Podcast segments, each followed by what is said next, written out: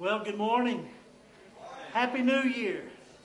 This is Mandy Jordan, and today's her birthday and her baptismal day. Mandy, is, is Jesus Lord of your life? Yes, sir. In obedience to the command of our Lord and Savior Jesus Christ, and upon your profession of faith in Him, I baptize you, my sister, in the name of the Father, the Son, and the Holy Spirit. Buried with Him in baptism, raised to walk in a brand new life. Amen. Good job.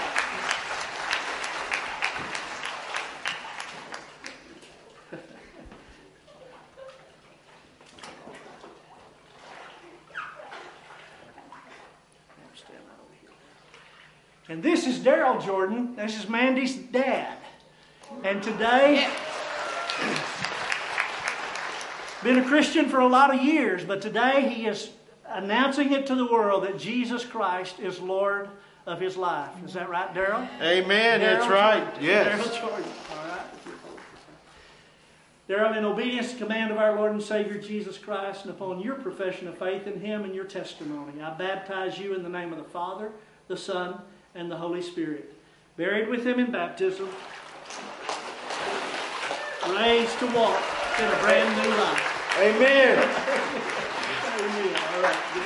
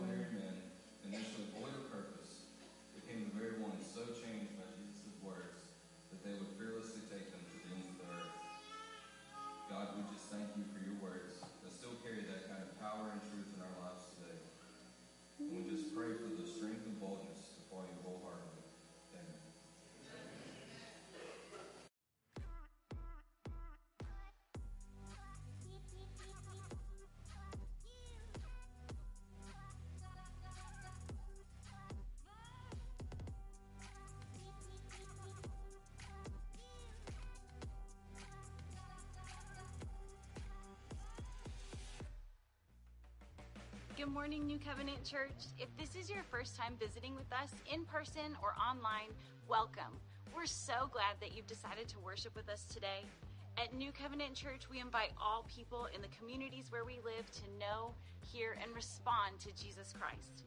You can learn more about NCC, become part of our church family, or join the volunteer team by going through our Connect class online or by attending one of the upcoming in person classes. If you'd like to bless what God is doing through the ministries at NCC with your tithes and offering, you can use the offering boxes or give online at newcovenantlampasas.com. If you've got any questions about what's going on here at NCC or want more information on how to get connected, please stop by the hub after the service.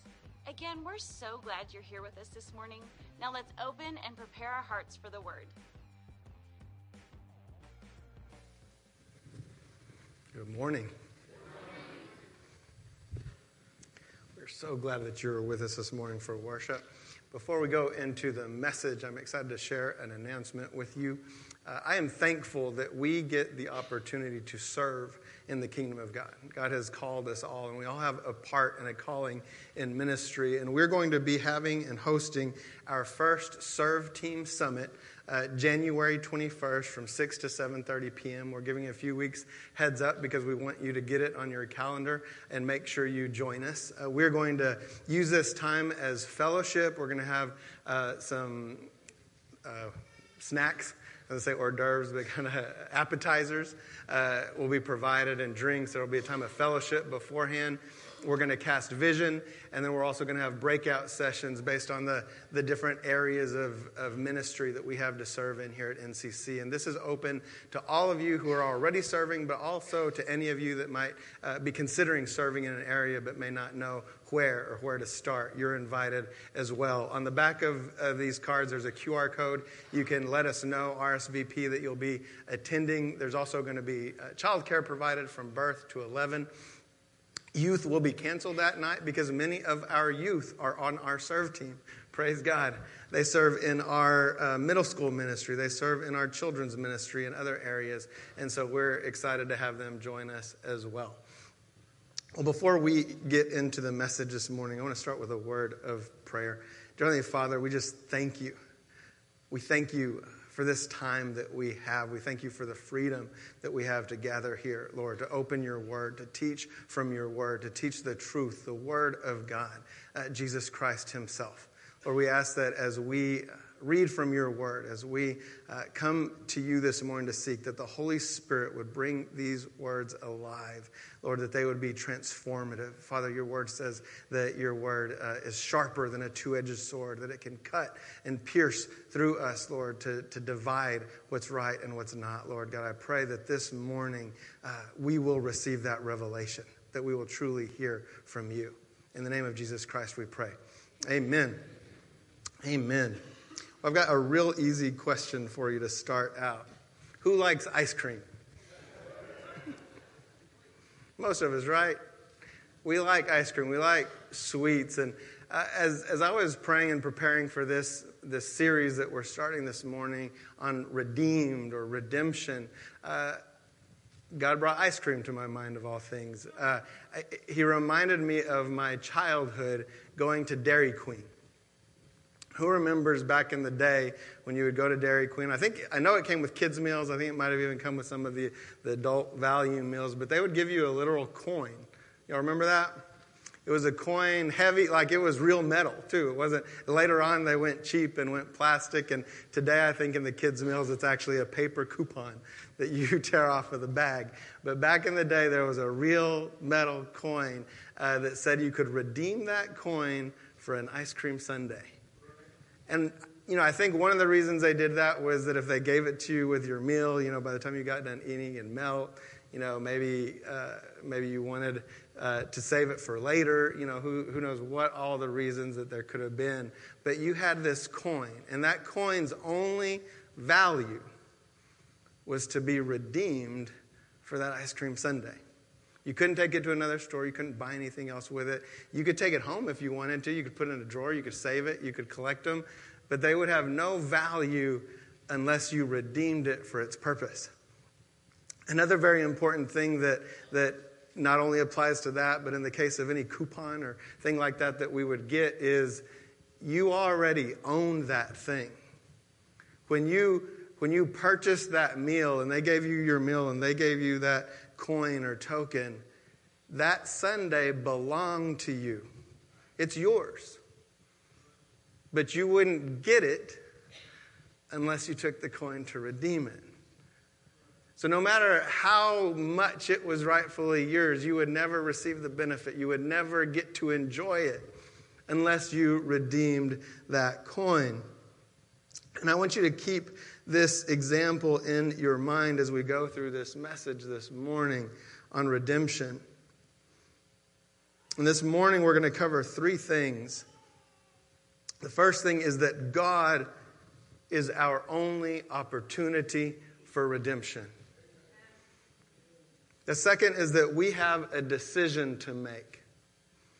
And the final thing is that redemption is for a purpose. Before we get into the first point, though, I want to define that word a little bit more. What redeem means it means to atone, to make amends for error or evil, to save someone from sin, error, or evil, to compensate for the faults or the bad aspects of something. And then there's the word redeemer. A redeemer is a person, it's one who delivers, one who rescues, one who ransoms. If God is the subject, then God redeems individuals from death, from perishing. God redeemed Israel from Egyptian bondage, and He redeemed Israel from exile over and over again throughout their history.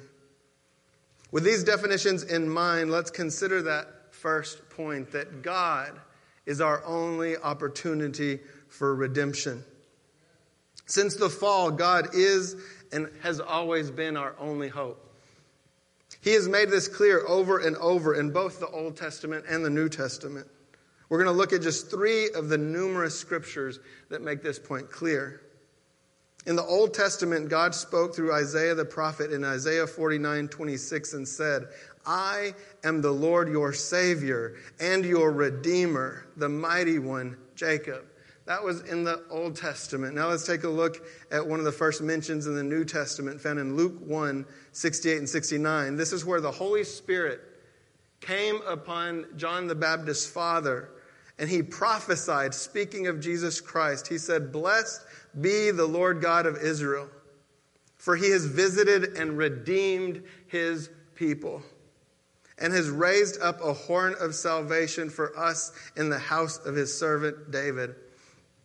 And again in the New Testament in 1 Corinthians 1:30 it says, "And because of him, speaking of God the Father, you are in Christ Jesus, who became to us wisdom from God, righteousness and sanctification and redemption.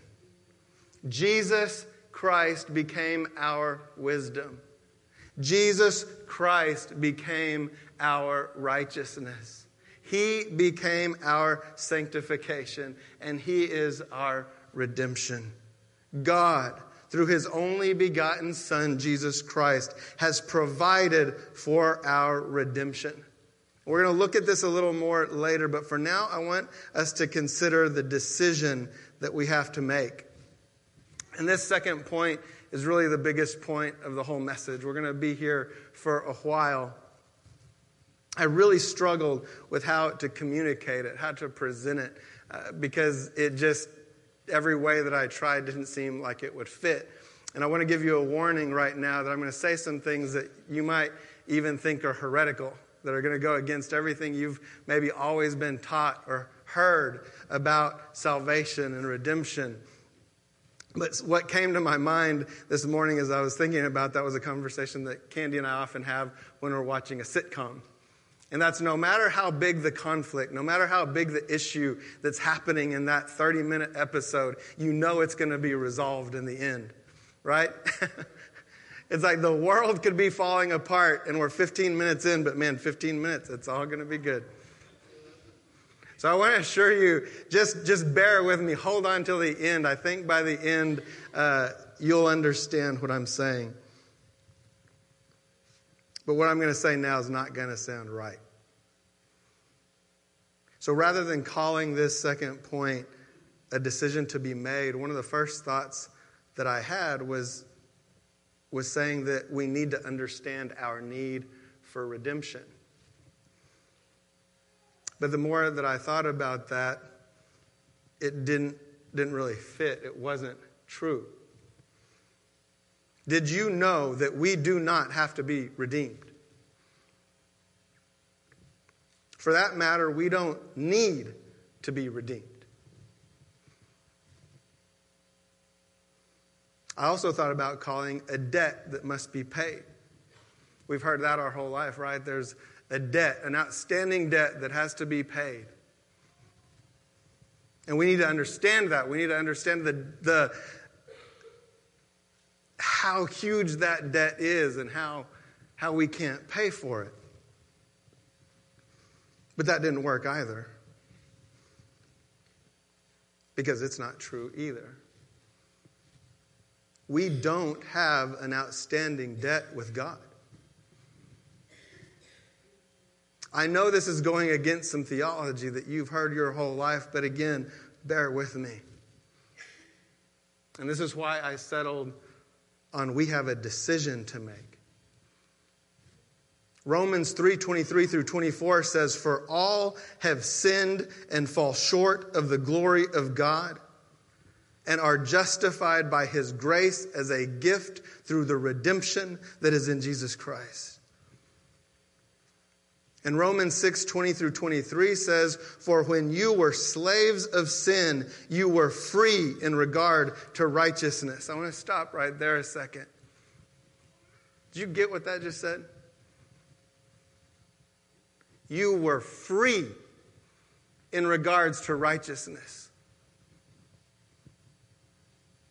When you were lost, you didn't owe God anything. You didn't need to be righteous. You don't have to be righteous. You're not required to be righteous. But what fruit were you getting at that time from the things of which you are now ashamed? For the end of those things is death. But now you have been set free from sin and have become slaves of God. The fruit you get leads to sanctification and its end eternal life. For the wages of sin is death, but the free gift of God is eternal life in Christ Jesus our Lord. We've all heard the gospel presented in accounting terms, right? We have a debt that we can't pay, and unless we come to a relationship with God through Jesus Christ, the books are going to forever be out of balance. But that's not true. We just read it in Romans. From the moment that Adam and Eve sinned, they died spiritually, just like God said they would. The books were balanced. God's justice had been met. They had received their wages death, perishing, eternal separation from God. We can pay the price. We have all the wages. We're born with the wages. We're born without a relationship with God, and we can remain that way for eternity. And nothing is out of balance. Justice has been done. The reason that we don't have to be redeemed and are not in need of redemption is because we don't have to have a relationship with God. He doesn't require it. He didn't require it of Adam and Eve. That's why they were able to walk away from it. They had a choice, and they chose to walk away and we still have a choice.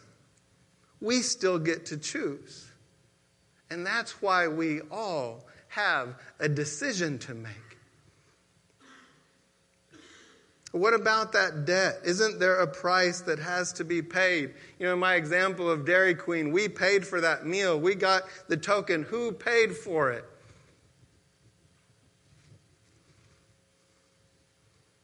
God did. There was a price to be paid, but it's already been paid. It's just like that meal. Everyone has been given the coin. We all have it. But we have to choose, we have to decide if we're going to redeem it. And I don't think we fully grasp the magnitude of our sin, the reality of our separation from God the depth of our fallen state or the complete deficiency of what we can do on our own, which is absolutely nothing. We can do nothing apart from Him. We have a very high estimation of ourselves. We may like lying to ourselves, making ourselves feel better. We all probably have one, if not more, people that we've chosen to compare ourselves to. Fill in the blank with the name of the person that makes you feel better about yourself. I'm not that bad. I'm better than who?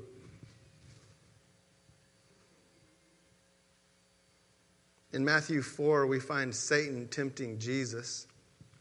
He tempted Jesus three times in three different ways. And we're going to look at the last of the three found in Matthew 4 8 through 11. It says, Again, the devil took him, speaking of Jesus, to a very high mountain.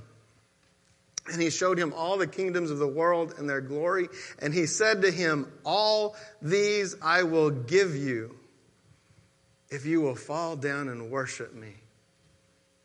And then Jesus said to him, Begone, Satan, for it is written, You shall worship the Lord your God, and him only shall you serve. And then the devil left him. Satan promised Jesus that he would give him all the kingdoms of the world, and all he had to do was bow down. He could skip the cross. The word used here for world is cosmos, that definition includes the whole world, the earth, and all the inhabitants of the earth. Satan was saying, I will give you everything. Just worship me instead of God the Father. Satan was making the claim to Jesus that he could give it all and he wouldn't have to face the cross. I don't think I need to tell you this was a lie. Satan's the father of lies. It was a counterfeit. While Satan may very well have been able to be true to his promise and deliver the world to Jesus, the whole world would not have redeemed a single lost soul. It doesn't cover it. It doesn't cover what we did to separate ourselves from God. Pastor Daryl touched on John 3:16 the last few weeks for God so loved the world that he gave his only begotten son that whosoever believeth in him should not perish but have everlasting life. It's the same word for world, cosmos. He loves the whole thing and all the inhabitants thereof. And because of that, he gave his son. And look what Jesus said to the disciples in Matthew 16 24.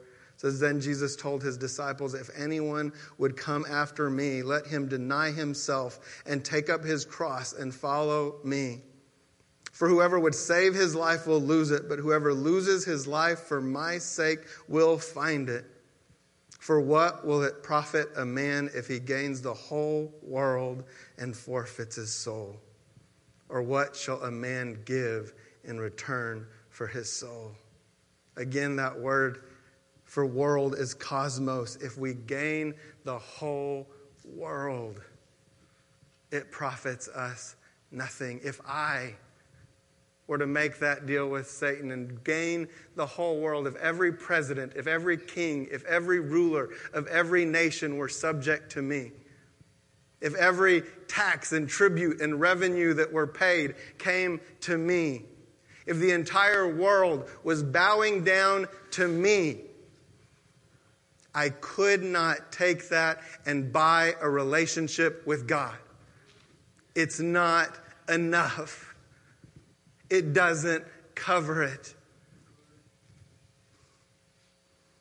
What will we give in return for our soul? The one thing we cannot purchase or earn is our redemption.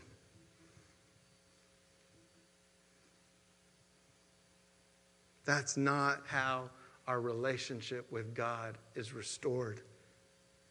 In Matthew 20, 25 through 28, it says, Jesus called them to him, and he said, You know that the rulers of the Gentiles lord it over them, and their great ones exercise authority over them. It shall not be so among you. But whoever would be great among you must be your servant, and whoever would be first among you must be your slave, even as the Son of Man came, not to be served, but to serve, and to give his life as a ransom for many. The Son of God, the King of kings and Lord of lords, did not come to be served. He came to serve, and he came to give his life as ransom to compensate for something that we can never compensate for. Jesus came to make the way for our redemption. He paid the price. In Matthew 26, we find Jesus' uh, trial. At the moment that Jesus makes it clear that he is the Son of God, the high priest uh, responds this way in verse 65. It says, The high priest tore his robes and said, He has uttered blasphemy. What further witnesses do we need? You have now heard his blasphemy. What is your judgment? And they answered, He deserves death. And they spit in his face and struck him, and some slapped him. Jesus Christ, the Son of God, sinless, spotless, in perfect unity with God the Father, condemned to die by us, by the ones who truly did deserve to die and perish, who had been condemned to death and separation from God. We condemned him the innocent one. The wage of sin is death, but Jesus had never committed a sin. He was going to righteously endure what did not belong to him, what he did not owe, to make a way for our redemption. Ephesians 1 7 says, In him we have redemption through his blood, the forgiveness of our trespasses according to the riches of his grace. And Revelation 3:17 through 20 really sums up everything that I've been talking about this morning. Verse 17 starts saying, "For you say, I am rich, I have prospered, and I need nothing." Not realizing that you are wretched, pitiable, poor, blind, and naked. I counsel you to buy from me gold refined by fire, so that you may be rich, and white garments, so that you may clothe yourself, and the shame of your nakedness may not be seen, and salve to anoint your eyes, so that you may see. Those whom I love, I reprove and discipline. So be zealous and repent. Behold, I stand at the door and knock. If anyone hears my voice and opens the door, I will come into him and eat with him, and he with me. Well, that seems to kind of contradict what I've said. It says, we say we're rich and prosper and don't need anything, but what we really are is wretched, pitiable, poor, blind, and naked. But then he says, Buy from me. How can we, if we're poor, blind, naked, pitiable, you're naked, you don't even have pockets. Where, how are we going to buy from him? He tells us right afterward I'm standing at the door, knocking. All you have to do is say, I want a relationship with you. Come in. I'll sit with you. I'll eat with you forever. For all eternity. He's paid the price. We have the coin. But there's a decision to be made. Do we want a relationship with God? If we do, that's all we have to admit. Everything's been provided for. If we don't, we're accepting our wages death, forever, perishing, continuing the separation from God that we're already living in. We're choosing, we're saying, I prefer this over a relationship with you. We've always had a choice.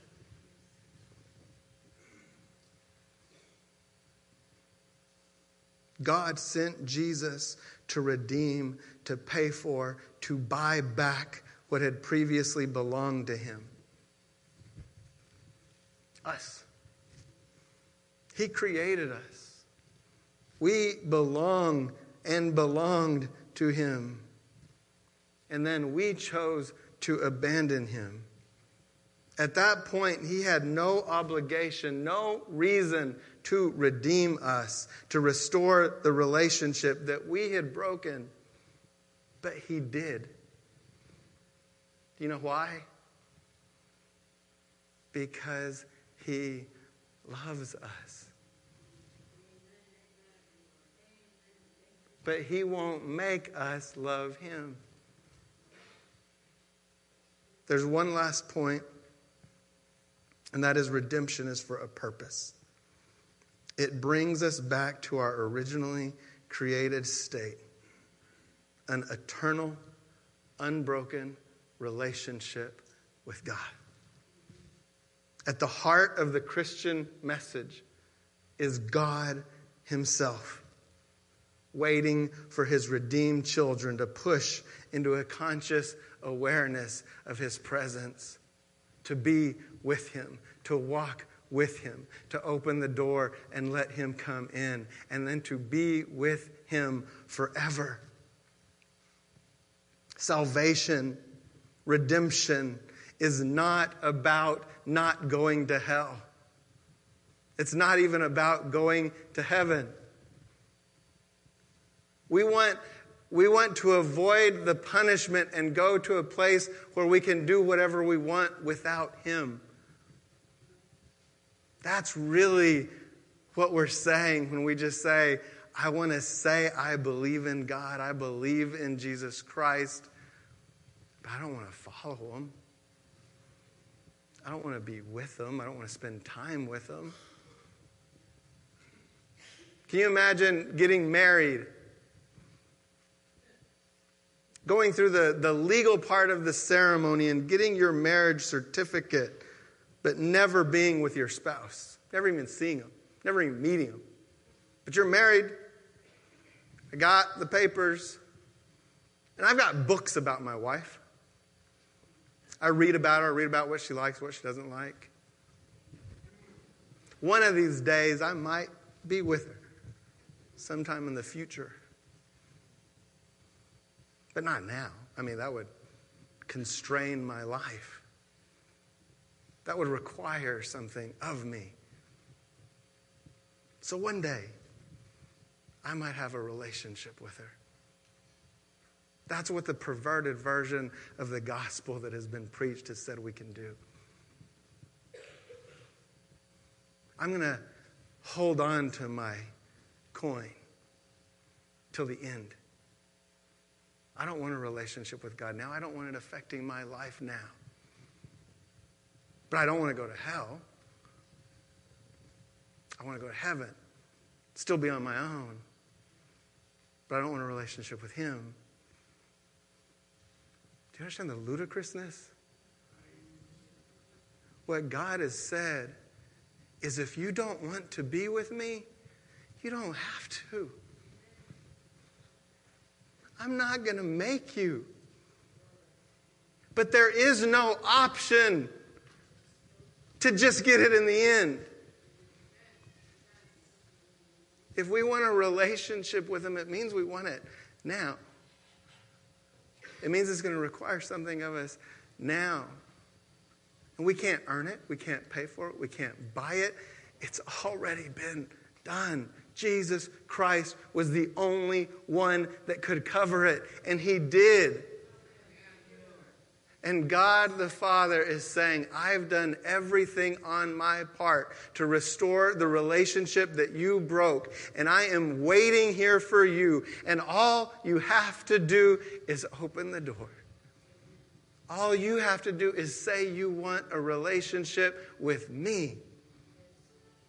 And then we'll have a relationship forever. We've got a decision to make.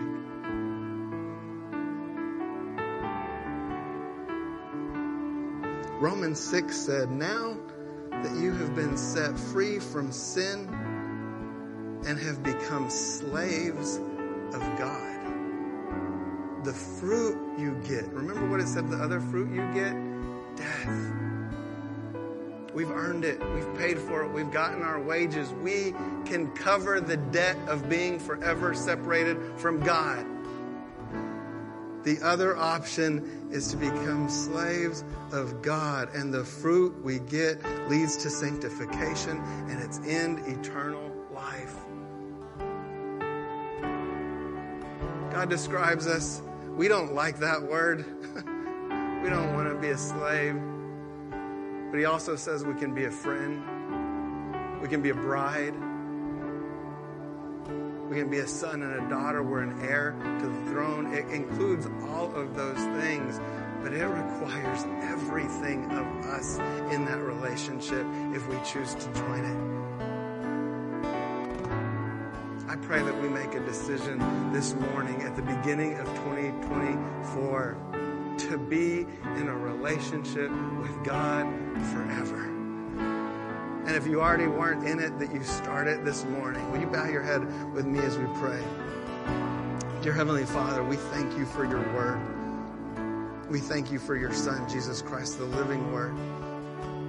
Lord, that He is the only way, the only truth, the only life. And He loves us, and you love us, and the Holy Spirit loves us, and you want a relationship with us. Father God, I pray that we would hear you this morning, that we would hear that knock, and that we would make a decision once and for all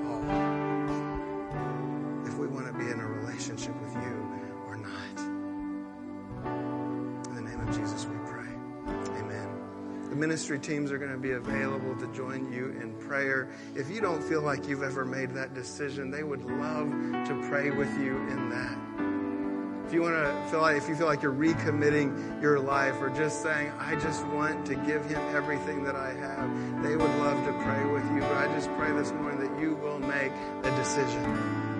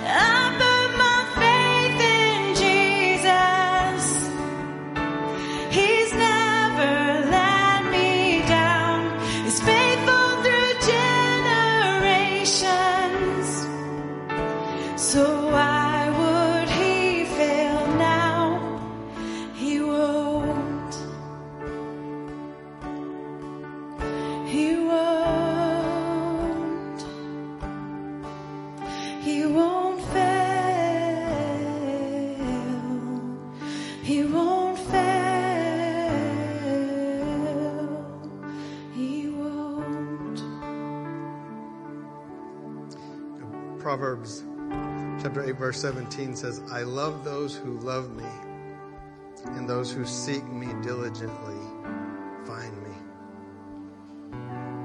If we seek him, we will find him. I would be real open, honest with you personally. The, the more that I seek him, the more time that I spend with him, the more I realize how little of a relationship I have of how little time I truly spend with Him.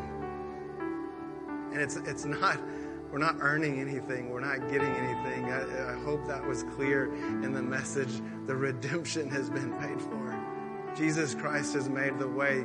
I have an open door to a relationship with God Himself, the King of Kings, the Lord of Lords, the Creator of all what I what convicts me more and more every day that I walk with him is how little I choose to go to him. That's what this is about. The door's open. He wants to spend time with you. He wants a relationship with you, with me. Let's give him the time. Let's be in a relationship. Let's read His Word. Let's spend time in prayer. Let's spend time in quiet time listening for His voice. Let's turn off all the garbage